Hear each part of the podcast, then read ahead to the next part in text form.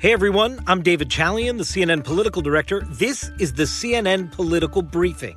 Here's what you need to know in politics for Tuesday, September 1st. Donald Trump in Kenosha, Wisconsin, hoping his fear mongering is going to work. We'll discuss that today. Plus, beware the red mirage on election night. And finally, might a Kennedy lose in Massachusetts? Donald Trump in Kenosha, Wisconsin today, where Jacob Blake was shot seven times in front of his children by a police officer and is paralyzed from the waist down. It's a complicated subject, to be honest with you. Uh, but I feel terribly for anybody that has to go through. And uh, I didn't get to speak to the mother. I hear she's a fine woman. I've heard that from the pastor, uh, a really fine woman. But uh, you can see when I spoke to the pastors, I, I see exactly what it is, and they understand where I am.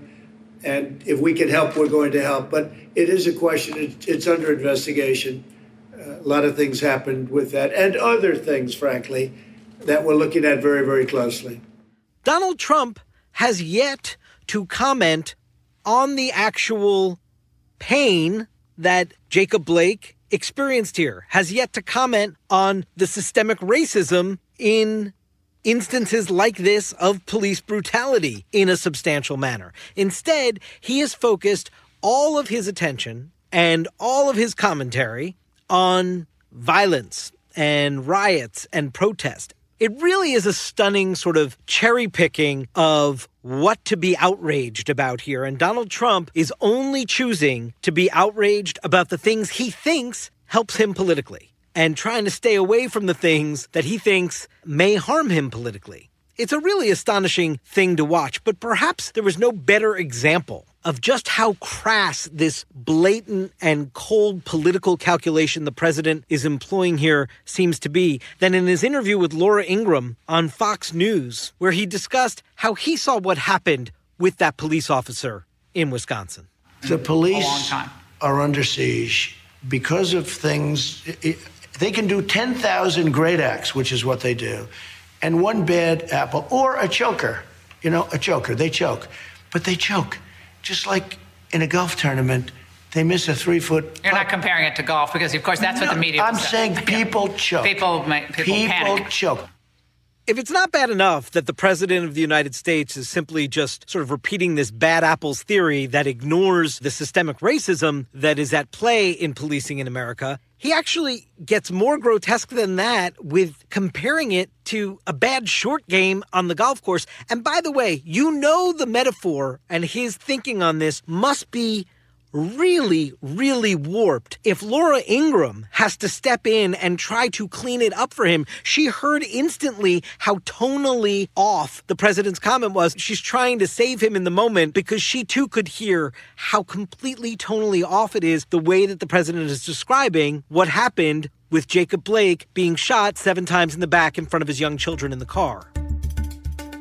Now, here's what else matters today. The Michael Bloomberg founded and funded data company Hawkfish that was part of the data operation of his failed presidential campaign, but has now lived on to be a data operation for many Democratic entities this election year, put out a report today that sort of sounded the alarm, something we've been talking about here for quite a while, about the fact that because of the dramatic increase in vote by mail this year, election night results may look different in the moment than they are when all the votes are tallied because it's going to take longer to tally the votes. You could see a doubling in size of the vote by mail population, and that is going to dramatically complicate the counting of those ballots. There's no doubt about it. But what Hawkfish is saying, and what I think is really important to pay attention to here, is we know from all the polling that's done that the universe, the makeup of the vote by mail electorate looks totally different than the makeup of the election day in person voting electorate. Here's an example from our CNN poll just last month. A few weeks ago, uh, we asked what your preferred method of voting was, right? Some 56% of Americans in this poll told us that they'd rather vote early or vote absentee. But when you look at it by whether or not they're Biden supporters or Trump supporters, It's astounding. 66% of Trump supporters, two thirds, say their preference is to vote in person at a polling place on election day. That's compared with the 78% of Biden supporters who say their preferred method of voting is to do so early or absentee.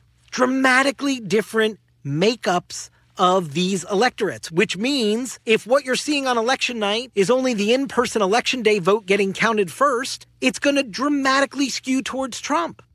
And then when all the absentee vote gets counted in the days thereafter, you can see a lot of these contests moving towards Biden. So be wary as you watch voting returns. It is going to be very confusing for the public, and it's really important to understand the difference in these two universes.